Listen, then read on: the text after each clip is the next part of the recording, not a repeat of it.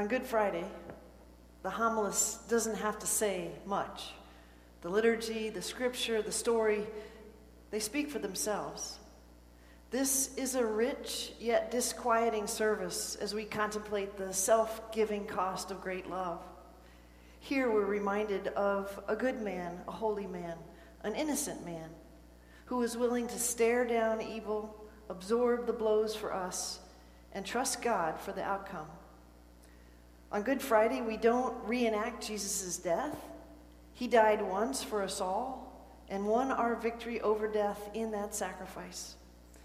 But rather, on this day, we do take the time to enter deeply into the mystery of our Lord's passion, remembering in the now his betrayal, the mockery of a trial, the abandonment by his friends, his agonizing crucifixion on the cross, and his real death. We should allow ourselves to take that in. Jesus, King of angels, sacrificed for us. Sometimes I glimpse it and can scarcely register the injustice and complicity of humankind.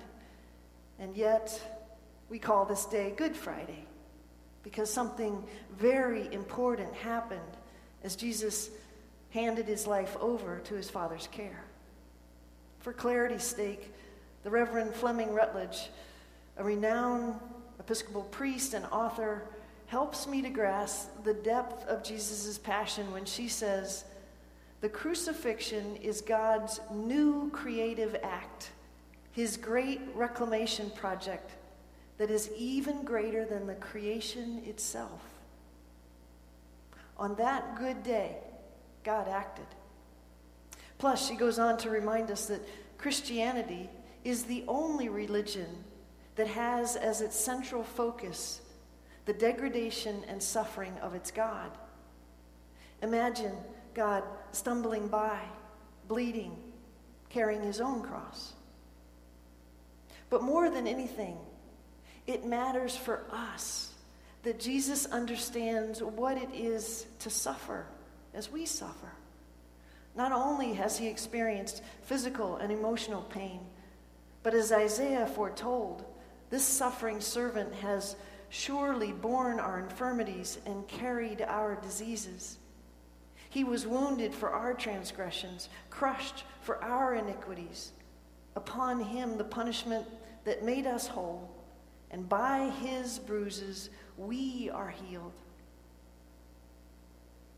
And for us right now, as we enter into this world's tailspin of coronavirus, a contagion that invisibly gets you, steals your breath, and can kill you.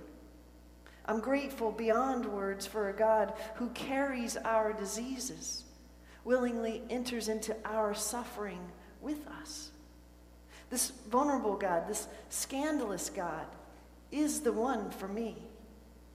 I'm reminded of how lucky I was to have had the opportunity to go to Colmar, France, and see Matthias Grunewald's Isenheim altarpiece.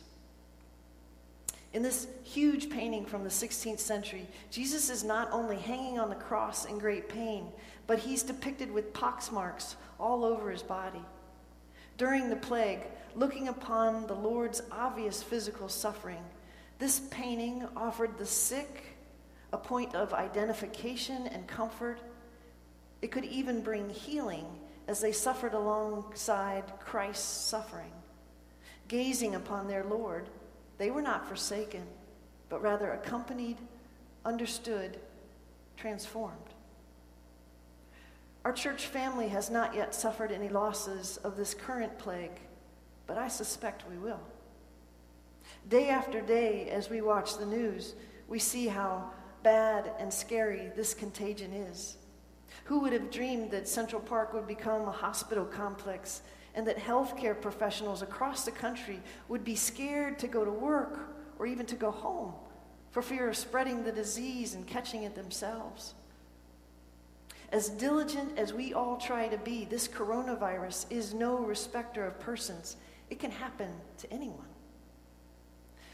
Part of the gift of this particular Good Friday is that many of us have now actually considered our own mortality, even the possibility that we or those we love more than life could die alone.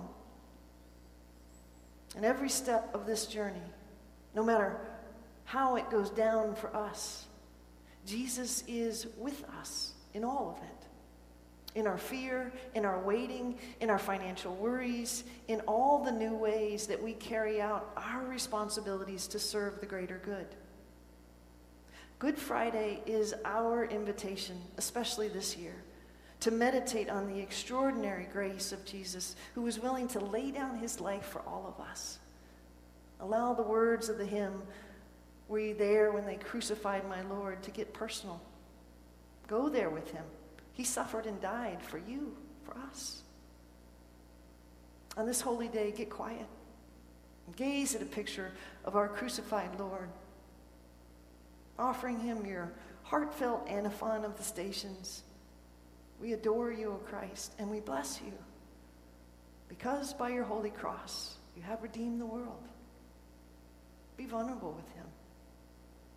Perhaps more than ever before, this Good Friday offers us the space to really draw into Jesus' healing and redeeming presence.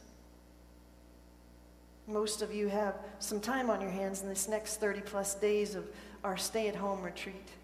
I highly recommend that you take the time to watch the movie of Gods and Men. I won't say too much, but it's a story of eight Cistercian monks from France who served in the Algerian mountains in the 1990s before they were kidnapped by Islamist terrorists in 1996. As life got dangerous, each of the monks had to discern for themselves if they would go home or if they were willing to stay in solidarity with the community that they served and most likely have to lay down their life for them. They have their own Last Supper of sorts with Swan Lake in the background. That was an amazing part. But the part that means so much to me is the monk agonizing in his private prayer, crying out and touching the painting of the suffering Christ. That is where he ultimately finds the freedom and the courage to fully offer himself and stay with his brothers. We too can draw strength and courage from the suffering with us, Christ. Good Friday is good only because we witness to the fact that love is stronger than death. In the end, the cross proves that our Lord will be with us in our dying and in our rising.